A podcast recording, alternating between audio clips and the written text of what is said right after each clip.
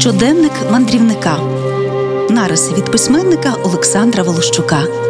Південна Америка.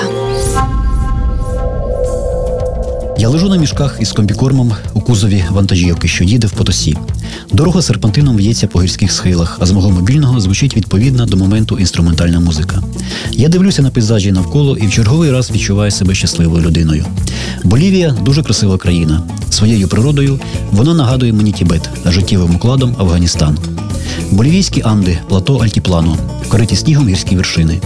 Найбільший у світі солончак у юні, що розкинувся на території більш ніж 10 тисяч квадратних кілометрів.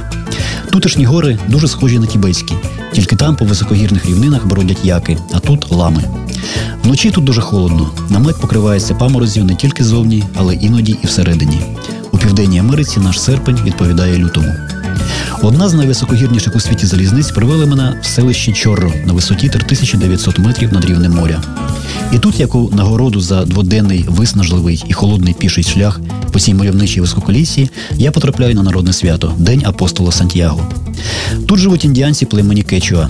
Іноземець на їхньому святі це подія. Мене миттєво оточують увагою, вішають на шию намисто, пригощають м'ясом лами, а майже весь мій запас взятих з дому візиток осідає в руках індіанців. Країни під назвою Україна майже ніхто з них не знає, але це ані трохи не заважає спілкуванню. Живуть тут дуже просто: глинобитні будинки, паркани, арики, запилені ґрунтовки, глиняні печі і переважний коричневий колір, майже як в Афганістані. З тої лише різниці, що афганці жують на свай, а болівійці листя коки.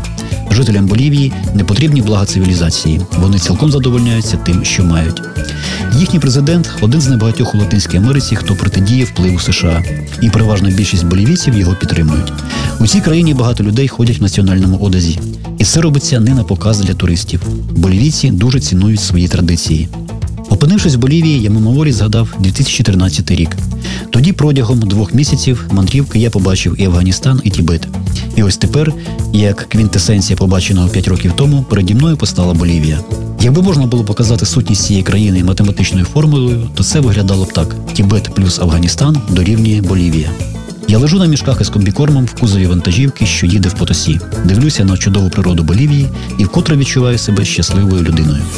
Олександр Волощук, мандрівник, письменник, автор восьми книг про свої пригоди у навколосвітніх подорожах. Придбати книги можна в культурно-мистецькому центрі Інтермецо, вулиця Шевченка, 9, або особисто у автора, подзвонивши по телефону 063 891 73 43.